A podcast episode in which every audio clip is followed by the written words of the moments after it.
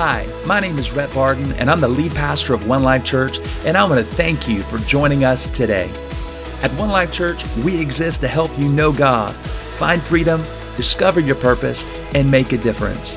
For more information on how you can be a part, please visit us online at o l c dot church. Enjoy the message. All right, good morning, One Life Church. It is so good to see you here today. Are you guys excited to be at church this morning? Woo! Well, if you're just now joining us, I want to introduce myself. My name is Rhett, and I have the honor and the privilege of being the lead pastor here at One Life Church, and it is a joy of my life to serve you alongside our amazing dream team here at One Life Church. And hey, before we jump into the message today, can I do something we do every week, and that is I want to welcome our online church family. Come on, church, throw your hands together and welcome those who are joining us online today. However you're joining us today online, we want to tell you how much we love you. You are our family, and we are sending you some air high fives and air fist bumps today. All right, you guys, we're closing out a two-part series that we are calling What's Next? But before we jump into it, I just would like to remind every single one of you that we are a note-taking church. What does that mean? It means we like to take notes. I would encourage you to take whatever smartphone, dumb phone, digital device maybe that you've walked in here today, pull that out, go to o l c dot church, swipe just one little quick swipe down. You'll see a, bu- a button that says Message Notes. If you'll click that button, you'll have the opportunity to follow along today and to take notes. And here's my desire. My desire was to never plan a church and just to inspire you on a Sunday where you leave feeling good and going, okay, Pastor Rhett, we're just going to wait another six days before we come back and you make me feel good again. Now, there's nothing wrong with inspiration. I love that. I think it's a lot of fun and it has its place. But my job as a pastor is not only to inspire you, but it's to teach you. It's to give you the tools that you need in your tool belt of life, if you will, to face Monday, Tuesday, Wednesday, all the way through Saturday. And what do notes give us the opportunity to do? It gives you the opportunity not only to take a note to follow along, but you can save it as a P D F. You can email it to yourself. You can email it to a family or friend. And when something happens in life, you're going to go, oh, wait, I remember taking a note on that.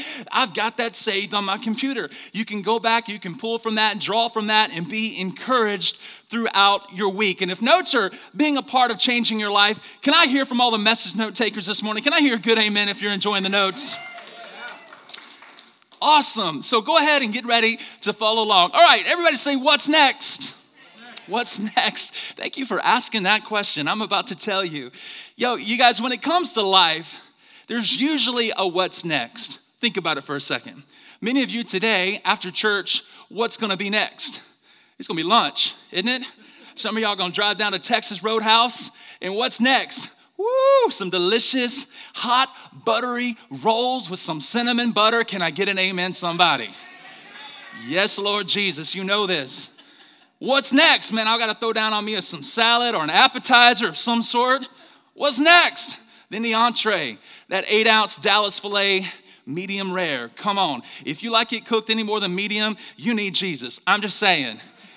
It's got to be a little bit bloody and mooey for me to eat it and enjoy it. Sorry about that. If I've offended you, come back next week. I'll offend you again, I promise. Okay. And so what's next after that? Well, dessert, baby. Come on, bring on the dessert. Am I the only one that likes dessert? I am there.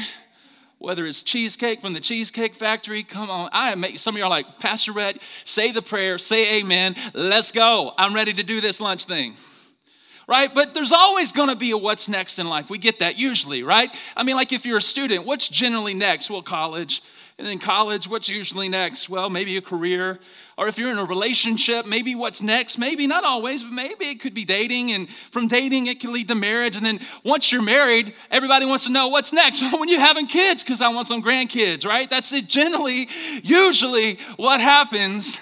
No matter what you're facing in life, usually there's going to be a what's next. And there's really nothing different when it comes to God and serving God. But I, in fact, what I could tell you is when it comes to serving God, there is always a what's next. There's always going to be a next step in your spiritual journey, is the language we use here at One Life Church. And if you've never heard that, maybe you're here today and you're like, I'm not really buying that spiritual journey thing. Well, listen, whether you buy into it or not doesn't change the fact that you and I, my friend, we are on a spiritual journey. And God wants to take you on a next step in that journey. And my job as a pastor and our hope as a church is to help you understand where you are on that spiritual journey and what's next. Somebody say, what's next?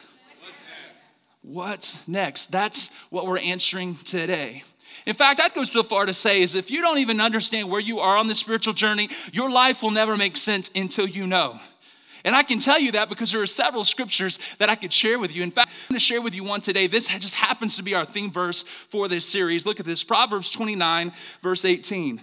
If people can't see what God is doing, time out, what is it saying? If people can't see that God has you on a spiritual journey, then what happens?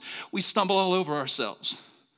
And, but when we attend, I love this, but when we attend to what he reveals, in other words, when we not only discover that God has a spiritual journey for us, but we begin to take a next step, when we begin to ask the question, God, what's next? And we begin to walk in it. Well, look at the promise, everybody.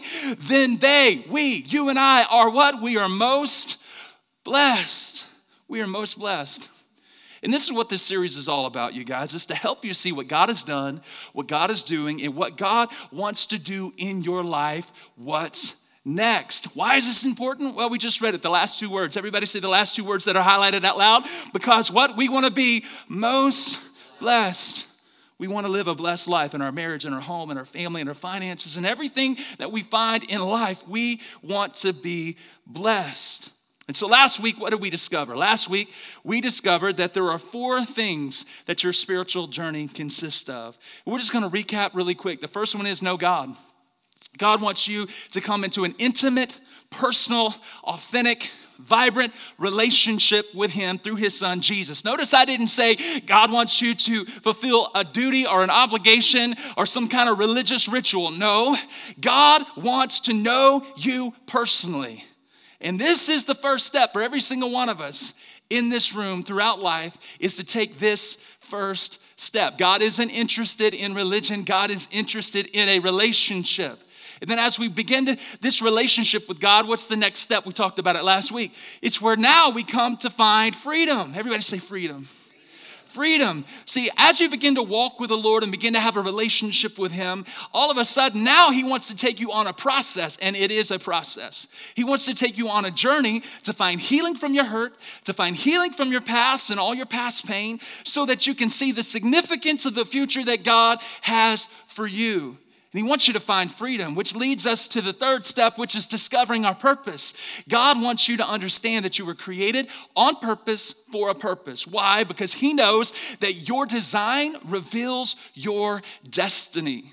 And this is our spiritual journey, everybody. We come into a relationship with God through Jesus Christ. We find freedom from our past so we can see our future. In that process, we begin to discover the fact that we're designed in a specific way to do what? Ultimately, which is the fourth step in our journey, and that is to make a difference.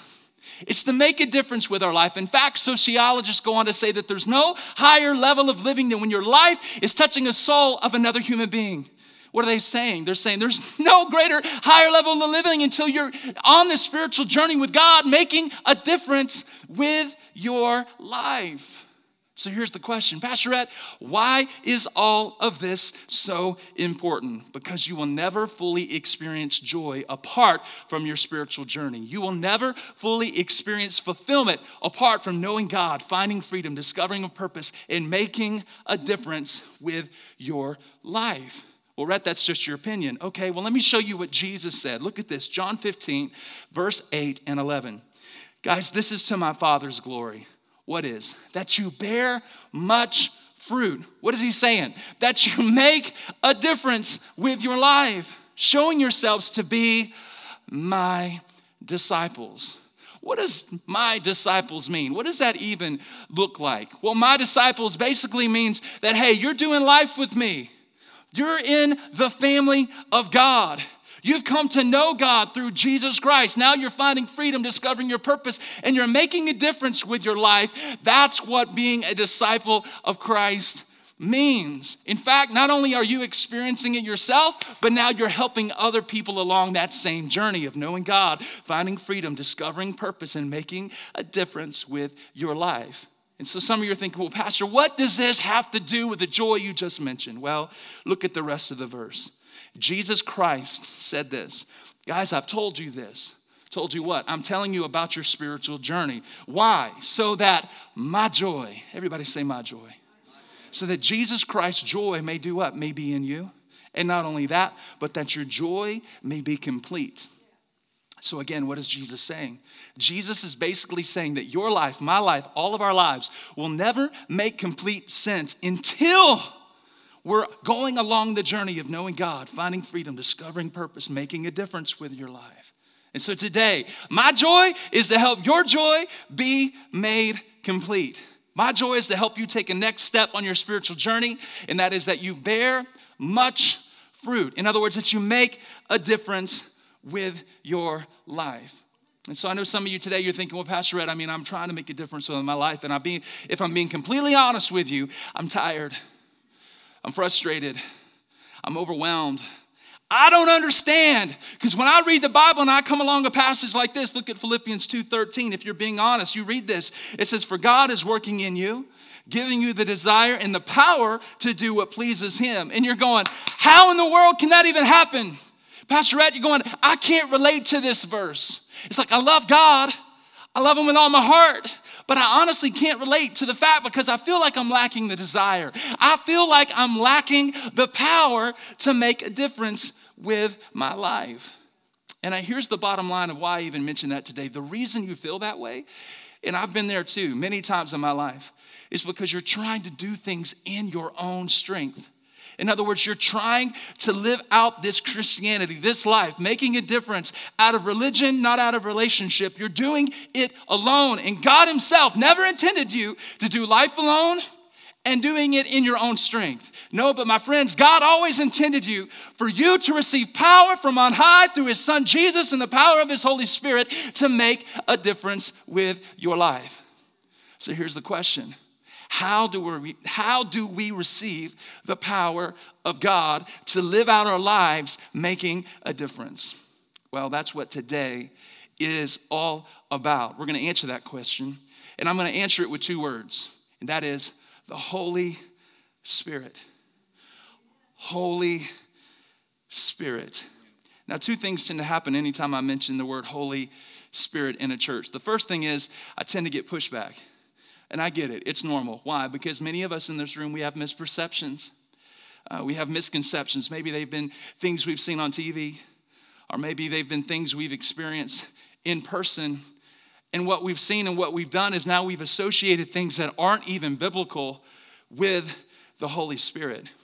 A lot of us give me pushback when it comes to the Holy Spirit because it's like, and we get God the Father. Whether or not you had a good father or a bad father, you can kind of relate to the fact that God, He could, you know, he could be a father. Many of us in this room, we can relate to the fact, okay, I get that God the Father would have a son. Yeah, well, we've got movies about Jesus, right? We see that. That's constantly kind of there throughout our culture and the world.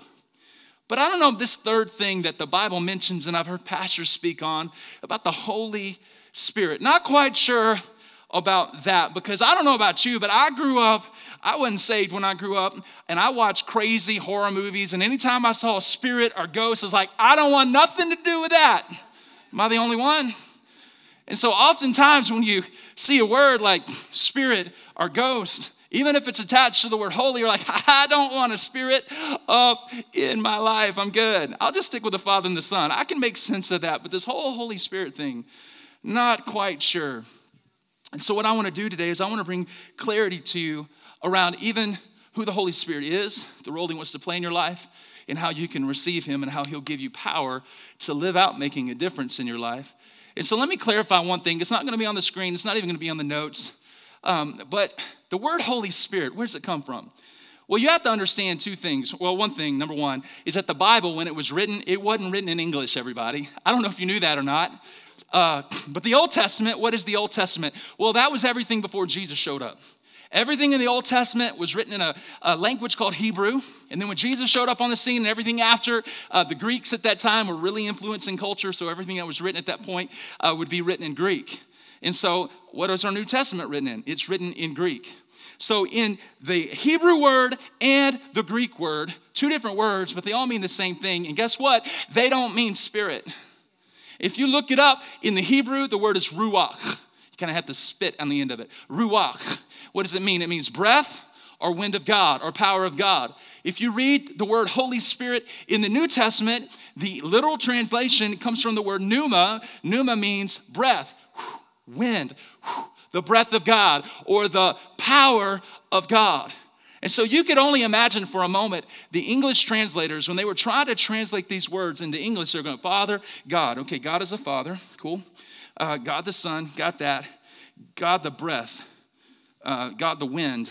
Um, how do we describe this word wind? How do we describe this word breath or this part of the power of God? How do we describe that in English? Well, what they did is they chose the most intangible word that they could choose that would hopefully translate well in our culture, and that is they chose an intangible word of spirit. That's where we get the word Holy Spirit. But what it really means is the holy breath of God, the holy wind of God. So here's a question. Have you ever tried to explain to someone that's never experienced wind? Have you ever tried to explain to them what wind is like? Think about that just for a second. Be like, hey man, let me tell you all about this wind. It's amazing. It does this. Uh, wait, I know you've never experienced it. It kind of, it makes everything kind of do this. And like, man, I'm having trouble here. Like, man, you just need to come outside and you need to experience the wind. You can't see the wind, but you can see the effects of the wind. So how do you explain to somebody the Holy Spirit, the breath of God, the wind of God that they never experience? You can't teach it. It's almost like you do everything you can to describe it, but at the end of the day, it's like, I need you to come along, and I just need you to experience who God is, the breath of God, the wind of God, and the power of God, and what he wants to do in your life. And so I understand in our culture, typically, I said there's two things that happen. Number one is we tend to get pushback. The second thing that typically happens is there's intrigue, right? There's intrigue because many of you may be in this room today or even joining us online. Maybe you've never even heard who the Holy Spirit is. Maybe this is a first for you. And in fact, I just want you to understand that the pushback and the intrigue, they were normal in Scripture. In fact, it's not only a problem that exists today, but it was a problem that existed in the Bible. And let me show this to you out of Acts chapter nineteen, verse one through two. And this was some fifty to sixty years after Jesus Christ was resurrected from the dead. And so we read the verse like this. It says, while Apollos was at Corinth, Paul took the road through the interior and he arrived at Ephesus. Now, time out. What is this basically saying? While Apollos, and that's not an Apollo mission with NASA, okay? This is a guy named Apollos. He loved Jesus, okay? And he basically, what it's saying is Apollos, who loved Jesus, went to a city called Corinth, and he preached the good news of Jesus Christ. Then it says, Paul, another person who loved Jesus, he was a church planner, he went and took a road through the interior, and he arrived at another city, and that city just happens to be called Ephesus. This is the setup here. Look at the rest of the verse. It says, Paul, there he found some disciples. In other words, he found followers of Jesus Christ, and he asked them this question. He says, hey guys, after you surrendered your life to Jesus Christ, look at this question. Did you receive the Holy Spirit when you believed? What is Paul saying? He's saying, hey guys, did you take a next step in your spiritual journey of your relationship with God through his son, Jesus Christ? Because here's the truth. If you haven't, there's more for you, is what Paul's saying. But look at there, we've not even heard that there is a Holy Spirit. And therein lies the problem. Here we are two thousand years later, and many of us still have this misunderstanding, misperception, misconception. Call it what you want. Many of us today still have never heard the truth about the third person of the Trinity, the Holy Spirit. And that is why this message is so important today. So here's what I need from you today. Would you please lay aside all preconceived ideas? Would you please lay aside anything that you may have heard or seen on T V or anything that may be a kind of a bad experience around the word Holy Spirit? Would you please allow me a blank page today? Because if you will, I would like to help you just simply take a next step. And I'm going to teach you from God's word today about receiving the baptism of the Holy Spirit. Now, time out for a second. If you've been coming to our church for any length of time, you know that I like to have a lot of fun. I like to have a lot of laughter. I like to preach and get excited and all that. And there's a time for that. But today, really, today's going to be a lot of teaching. I want to show you from God's word what God's word says about the Holy Spirit, and more than that, about the baptism of the Holy Spirit. Now, I know what some of you are thinking. You're saying, Pastor Rhett, are you telling me there's more than just one baptism? I mean, I thought it was just all about water baptism. And the truth is, my friends, there are actually three baptisms that God wants you and I to experience along our spiritual journey of serving Him. Now, before I share with you all three, I first need to clarify what the word baptism even means. So let's look at that. Baptism, what does it mean? It simply means to be immersed in. In other words, it doesn't just mean to submerge in water. It means to be fully submerged in. Let's look at this. Let me show you this. And uh, and actually the first baptism, let me show you this first. The very first baptism that every single one of us experience is this. Write this down if you're taking notes. And that is being baptized into the body of Christ. Being baptized into the body of Christ. What does that mean? In other words, if you're an extra note taker, you can write the word salvation.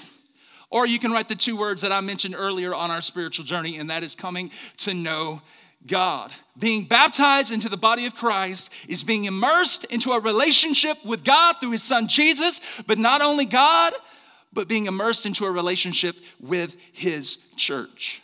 And let me show this to you. First Corinthians chapter twelve, verse thirteen. Guys, for we were all baptized. In other words, we were all immersed by one Spirit, referring to Christ, into one body. Now, by the way, time out. If you ever see the word body in the New Testament, it's referring to the body of Christ. What does that mean? In other words, it's referring to the capital C church. That's you and I. So what is he saying? He's saying, guys, salvation, being baptized in the body of Christ, is being immersed into a relationship with God and being immersed into a relationship with His church. Why is that important? Because you need to understand God not only wants to do life with you, but He wants you to do life with others. And this is important to understand. Let me show this to you in Galatians chapter three, verse twenty-six through twenty-seven. You are all children of God, speaking to followers of Christ, through faith in Christ Jesus. For all of you were, here's the word, baptized into Christ. You are all immersed into an authentic, passionate, vibrant, intimate, personal relationship with God. And so this is what we're saying. The very first step of your spiritual journey is all about being immersed into a relationship with God. So that is the first baptism. So let me mention the second baptism. Second baptism. And this is one you're more familiar with. In fact, I talked about it last week. And that is water baptism. Water baptism. In fact, I would encourage you, if you want to know more about water baptism, I'm not going to talk a lot in detail today about this, but go back and listen to the podcast of last week's message. But what I need you to understand today, and just a reminder, is that when it comes to water baptism, Jesus said this, Matthew twenty-eight, verse nineteen. Therefore go, and I need you to make disciples of all nations. What does He mean? He said, guys, I want you to go and help people know God.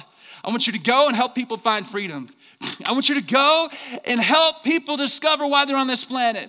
And I want you to go and make a difference with your life. And when someone comes to know God, this is what I need you to do. I need you to help them take a next step. What is that next step? Baptizing them, referring to water baptism, in the name of the Father, the Son, and the Holy Spirit. So what I need you to do. And so the reason why I want to mention water baptism today, and I want to kind of talk about a little different topic on this, is I need you to understand that water baptism is a separate experience from salvation. It's separate from salvation. And the reason I need to mention that is because some of you in this room may have been taught that you will never be saved until you're water baptized. And I'm just going to say, if that were true, do you know what that would mean? It would mean that you would have to do a work to earn salvation. And I just need you to understand the truth of God's word and the gospel today. There is not one thing that you can do in your own strength to earn a right standing in relationship with God. It is paid for by the precious blood of Jesus Christ, the one and only Son of God. And it is a free gift that we can receive, that we can't work for. It's already been done. There's nothing you can do. It was done through God's one and only Son, Jesus Christ. Our job is simply just to receive the free gift. Let me show this to you. Ephesians two, eight through nine. As a reminder, God saved you by water baptism? No. By being nice? No. By doing good things? No. God saved you by what? His grace. His grace. His unmerited divine favor and free gift in your life. When you did what? When you simply believed. When you believed. Not when you were water baptized. No, no, no, no. And you can't take credit for this. Why? Here it is. Because it is a gift from God. Romans six twenty-three, not on the screen. For salvation, eternal life is the free gift of God. Look at the rest of the verse. Salvation, my friends, is not a reward for the good things that we have done. Why? So that none of us can stand before God and go, hey, hey, I'm in heaven, not because of what you done, because I was nice and I got water baptized at One Life Church last week. It's basically what it's saying. So that nobody can boast. So what is water baptism? Again, it's just a simple next step in your spiritual journey. It is a public declaration of your faith. We call it the wedding band of Christianity. And my friends, last week, I want you to celebrate. We had six people go public with their faith last week in water baptism. Isn't that awesome? Come on, how cool is that? So if you have yet to be water baptized, my friends, can I just encourage you the next time we do that, sign up, be water baptized. It is one of your next steps. So when it comes to your spiritual journey, I mentioned earlier, there are three baptisms. Number one, there's the baptism into the body of Christ. That's salvation. The immersion into a relationship with God and his church. The second one is a public demonstration of our faith, which is water baptism. But here's the third one that many preachers and pastors tend to stay away from these days. But there's nothing that we, we should be teaching this. And the third baptism is this. It's the baptism in the Holy Spirit. In the Holy Spirit. And some of you are thinking today, Pastor Rhett, I'm a Christian, man. Haven't I already received the Holy Spirit when I believed at salvation? And the answer to that question is yes. You absolutely have received the Holy Spirit when you put your faith in Jesus Christ. You've received the Holy Spirit. But what I want to do today is I want to help distinguish the fact that the Bible teaches us there is a difference between receiving the Holy Spirit and being baptized in the Holy Spirit. And so in order for me to do this, this is where we're going to be a little teachy today. I need to clarify and help lay a foundation with several verses. And I'm going to start today with John chapter twenty, verse nineteen through twenty-two. And what I want to remind you before I read this verse is that after Christ died and he rose again to pay for our sin, the Bible actually teaches us that Jesus, in his glorified body, hung out on earth for forty days, showing himself to different people, glorifying God through it. And we see in John's account, look at this, John twenty, nineteen through twenty-two. It says, on the evening of that first day of the week, after the resurrection, when the disciples were together with the doors locked. Time out. I love this detail. Every detail in Scripture is on purpose. Why would, why did they have the doors locked if Jesus was resurrected? Well, the truth is they weren't still, they quite weren't sure that Jesus has resurrected. There was a rumor going around that the Pharisees started, the religious leaders, and they said that the disciples came in the night and stole Jesus' body away. So they were afraid for their life. They were freaking out because they haven't, first, all of them haven't had this experience with Christ yet. Look at this. The doors were locked for fear of the Jewish leaders, but check this out, y'all. It's about to get good. Jesus came and he walked through the locked doors and he stood among them. Now, am I the only one that thinks this is kind of funny? When I read scripture, and you got these brothers hanging out in a circle and all of a sudden Jesus pops into the room and then he says what I hope he would say to all of us and myself included, peace be with you. Like, shh, I know y'all all freaking out right now because I just walked through a locked door. But hey, guys, calm down. It's me. It's me. I love this. This is how I read scripture, by the way. And so after he said this, he showed them his hands. He showed them his side. So the disciples, they were overjoyed when they saw the Lord again. And Jesus said one more time, hey, hey, peace Peace be with you. And then look at this, and here's what I don't want you to miss. As the Father has sent me, I'm sending you. And with that, don't miss this, he breathed on them and he said, receive the Holy Spirit. Receive the Holy Spirit. And this is what I need you to see today, is at the moment the disciples saw God's resurrected Son, Jesus Christ in the flesh, in his glorified body, it was in that moment their sins were forgiven, they received the Holy Spirit, and they came into a relationship with God the Father through Christ. And some of you think, whoa, wait, wait a minute, hold on. The disciples were with Jesus, right, for three years. And I would say you're absolutely right, but Jesus Christ hadn't paid for sins yet. That's right. That's right. He hadn't gone to the cross. He hadn't shed his innocent blood to cover our sins. But it wasn't until Jesus died, it wasn't until Jesus was resurrected that their sins could be forgiven, that they could come into a relationship with God and receive the breath of God, the wind of God, the Holy Spirit. And I need you to understand this today, because some people teach that you don't receive the Holy Spirit until you're baptized with the Holy Spirit. Let me show you the same story now in Luke's account. Now, for anybody who may not be aware, the New Testament starts out with four books. There's Matthew, Mark, Luke, and John. In Christian circles, we call them the four gospels. What is gospel? It means the good news of Jesus Christ. Why are there four? Because these are four men who wrote different accounts and gave different perspectives to the same stories. So it's important that anytime you're reading a story in Matthew, you need to look at Mark, Luke, and John to see the other details of the event. So let's look at what Luke captured in Luke twenty-four thirty-six. This is while they were still talking about this, Jesus himself stood among them, came through a locked door and said to them, peace be with you. Same story, different detail. Remember John's account, he said Jesus breathed on them and they received the Holy Spirit. Well, look at Luke's account, twenty-four forty-nine. And notice the future tense. This is important. Jesus Christ then goes on to say, guys, I'm going to send you what my Father has promised. But stay in, but stay in the city until you have been clothed, some, some uh, translations say filled, with power from on high. What is Jesus saying? Jesus is saying, hey guys, although I just breathed on you and you've received the Holy Spirit at salvation and believing by looking at the hands and, and the nail scars, right? You haven't been fully immersed in all the power that I have for you. There is more to the spiritual journey than just believing in me and receiving that salvation, is what Christ is saying. Let me show you one more. Same story, book of Acts.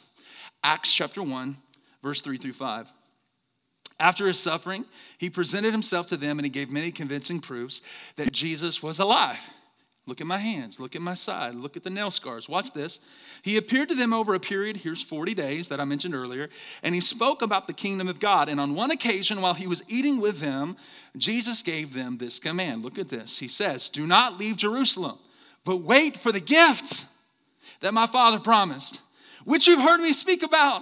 And this is the same event, just another detail. Look at this. For John baptized with water, but in a few days. Again, notice the future tense. In other words, you haven't received everything I have for you just yet. But in a few days, you will be baptized, fully immersed into the Holy Spirit, the pneuma of God, the wind of God, the breath of God, the power of God. Right? What are you saying? I'm simply saying that the baptism of the Holy Spirit is simply another step in your spiritual journey, in my spiritual journey. And what I want to do today is encourage you to take that step. Now, what I need you to understand today is that everything that God has for you is good. That's why I need you to allow me a blank page. Everything God has for you is good. Look at James one seventeen. Every good and perfect gift is from above. Every good and perfect gift. It comes down from the Father of the heavenly lights, who doesn't change like shifting shadows. To which some of you are probably going, Rhett, are you saying the Holy Spirit is a gift? Well, in case you missed it, let's go back to Acts one, four through five, where Jesus said, guys, don't leave Jerusalem, but wait for the, there's the word, the gift that my Father promised, which you've heard me speak about. And again, he says, for John baptized with water, but in a few days you will receive the gift. In a few days, you will be baptized. You will be immersed into the wind, the breath of God, the Holy Spirit. And let's be honest, many of us in this life, we're looking for fulfillment. We're looking for the supernatural. Whether you want to admit it or not, you, my friend, are looking for something that feels good. I am too. And guess what? God made you that way on purpose. And God says, I've got what you've been looking for. I have it, but you can't do it the world's way. There's a better way.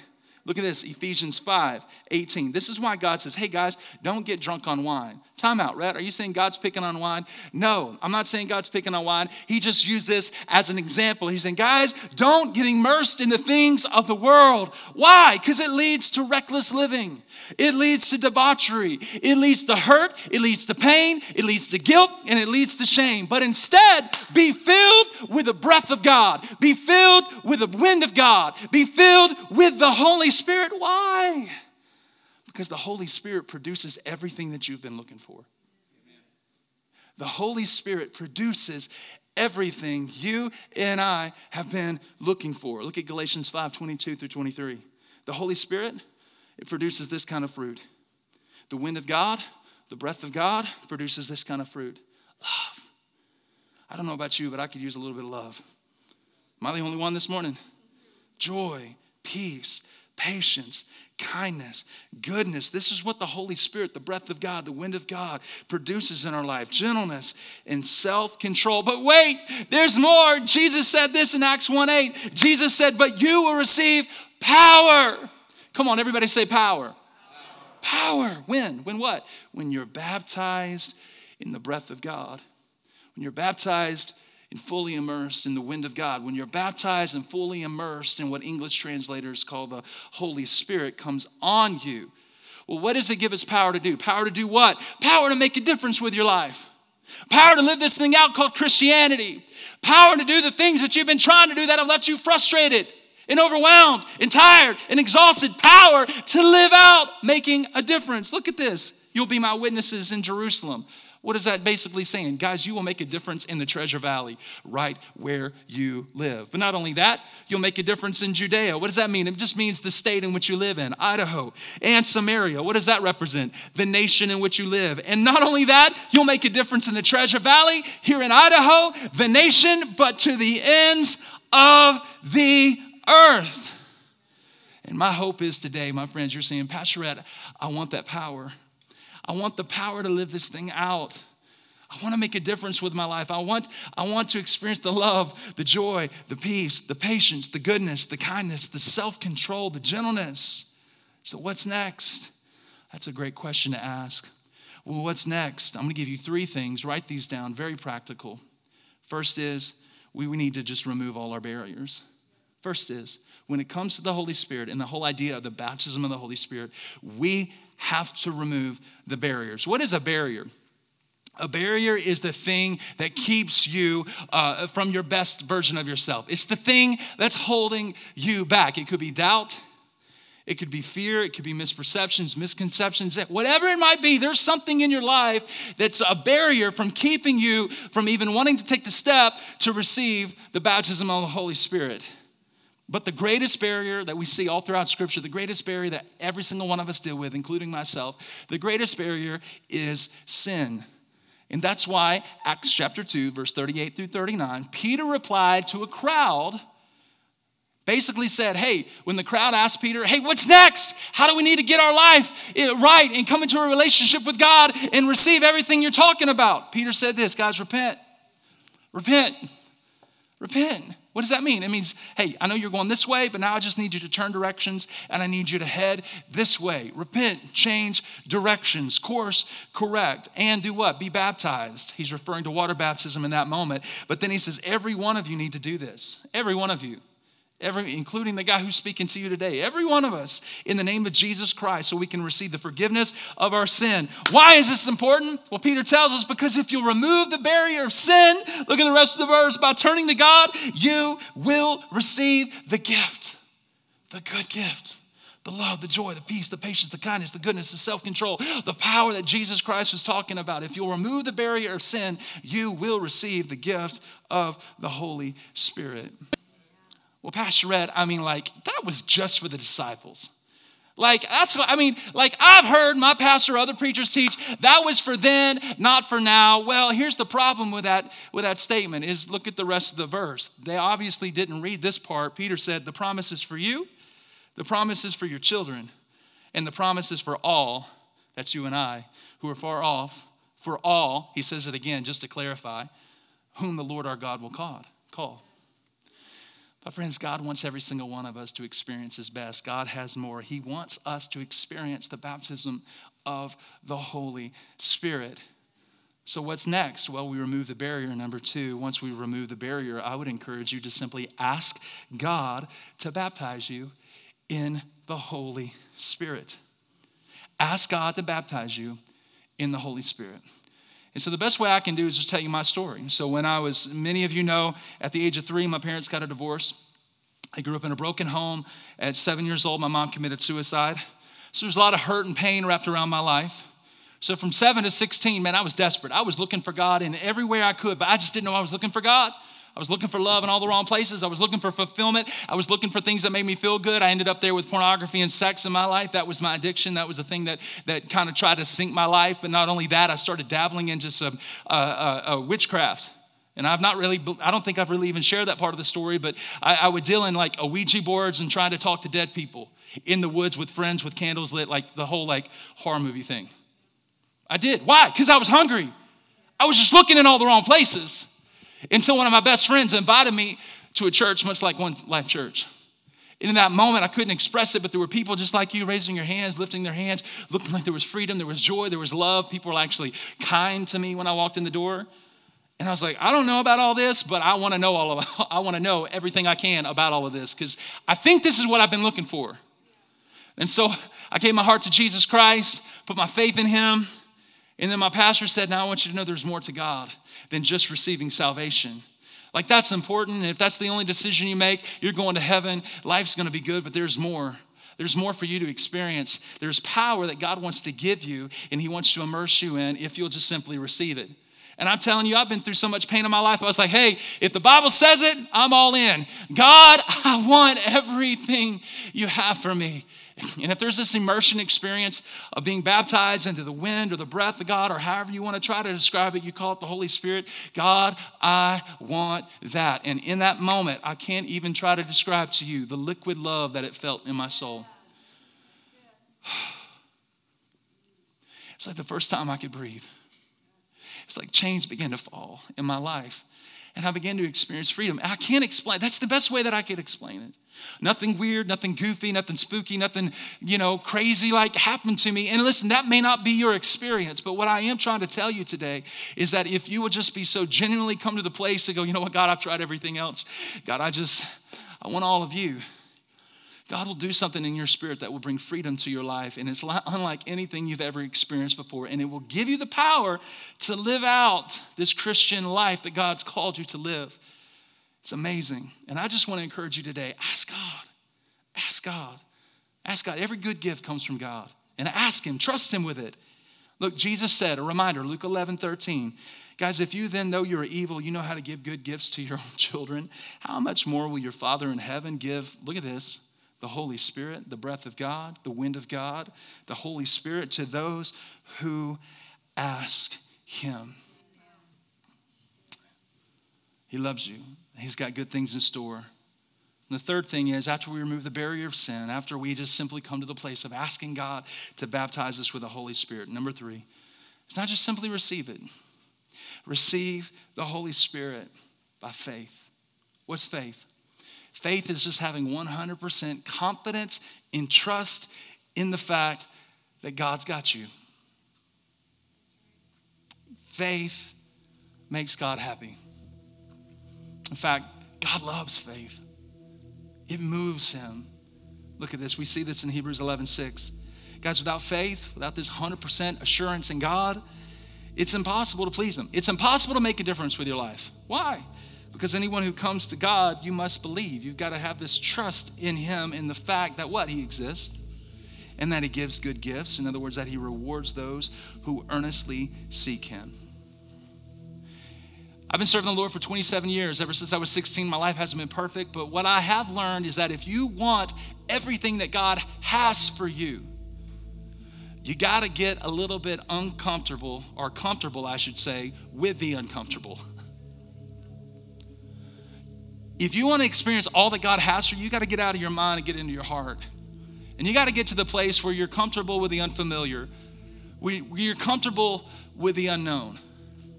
And can I just tell you this? There was nothing comfortable about my wife and I moving twenty-three hundred miles away from everything we've ever known, friends, family, finances, everything, safety, security, friendships, to move to Idaho to plant this church.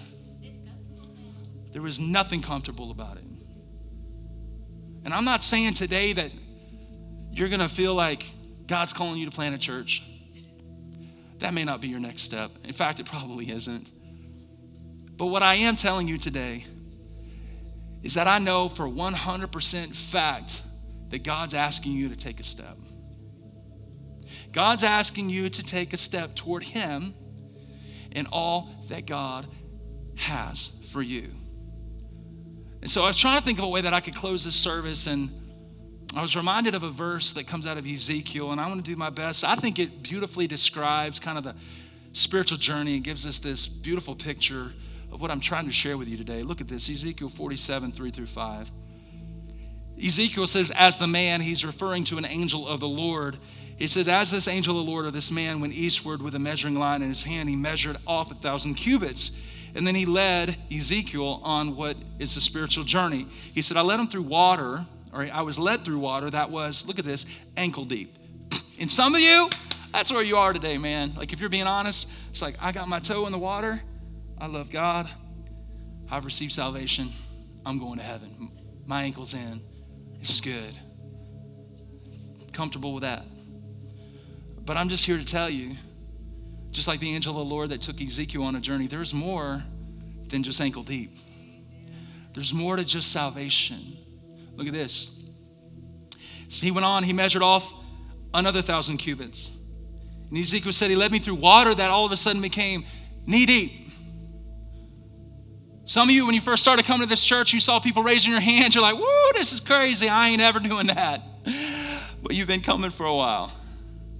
You kind of went from ankle, you know, you come into a little bit knee deep. And then by the time that third song comes, maybe it's just like a, whew, like, how you doing? Like, you're looking at somebody up there, but you're really just putting your hand up, kind of getting a little bit comfortable and go, hey, that's not that bad. Whew. Some of you've got to the place now where you're just, God, I'm, I'm knee deep in my relationship. I'm experiencing more now because I'm going a little bit further, stepping out a little bit more. But guess what? God has more. Look at this.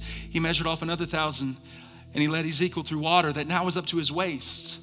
Now notice that out of all these three, he's still wet, but yet he's still in control. Why? Because his feet still touching the ground. He's still got control.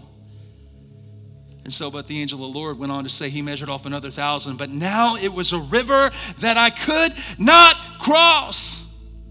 In other words, now Ezekiel's thinking to himself, man, brother, if I go all in, I'm not, I'm not quite sure where this river's going to take me, because I'm no longer going to have control over my own life at this point. I'm going all in. I'm surrendering everything to the current that is the river. I'm going to take a next step. I'll lose control. Why, why, why does he think that? Well, look at the rest of the verse. Because the water now had risen and was deep enough to swim in. In other words, now he had the ability to be fully immersed. It was a river that no one could cross. In other words, now if I go all in, like I said earlier, like there's, I no longer have control of my life. Now I'm going where the Spirit of God leads me.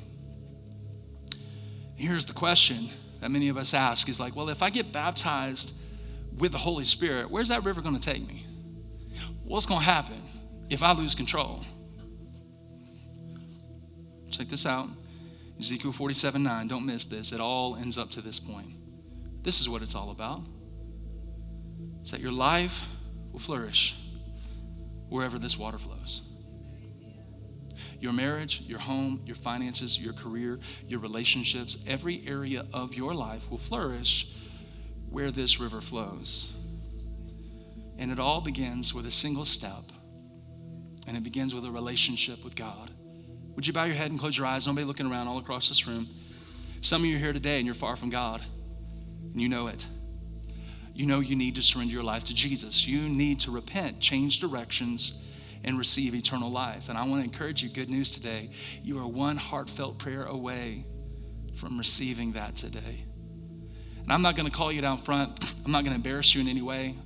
But if you're here today and you know, Pastor Rhett, that's me. I want to come into a relationship with God. I want to repent of my sins. And I want to begin the first step of my spiritual journey with God. If that's you, could you would I could you just be so bold just to raise your hand all across this room? Nobody's looking around. Every head is bowed. Every eye is closed. If that's you, God bless you. Just put your hand up just for a minute. I'm going to lead you in a simple prayer. God bless you. You can put your hands down. But everybody, just, if you're comfortable enough just to say this prayer out loud, just mean it with all your heart and just say, Jesus, I receive what you've done for me. Forgive me. Change me. Come live on the inside of me. I believe you died and rose again. I believe you paid for my sin. Today, I declare you as my Lord, my Savior. I put my faith, I put my trust in you. I give you my life. I give you everything. Now, with every head bowed and every eye closed, many of you in this room, you've already said that prayer. You're walking in a relationship with God, but there are many of you in this room, you've received the Holy Spirit at salvation, but you've not been immersed into all that God has for you. And I would just encourage you in this moment, every head bowed, every eye closed, nothing goofy is going to happen, I promise. But if you're comfortable enough to go, you know what, although I may not understand, something in my heart says, I just want to receive all that God has for me because I need it. I need his power. I need his love. I need everything that he wants to give me so that I can live my life and be blessed in all that I do. So if that's you today and you'd like to receive just the baptism of the Holy Spirit, can I encourage you right where you are, every head bowed, every eye closed, just maybe to simply put your hands out in front of you like in a receiving position. And it's the heart that matters when you say this prayer. I would encourage you to say this prayer if that's you today. Just say, God, today I want to receive all that you have for me. I ask you to baptize me in the Holy Spirit. Breathe in me the breath of God. I receive it now by faith. I receive it now to make a difference in my life, in my family, and in this world. In Jesus' name. Everybody said amen. Amen. Amen. Hey, can we throw our hands together this morning and celebrate with all the life change that's happening right now all across this room? Awesome.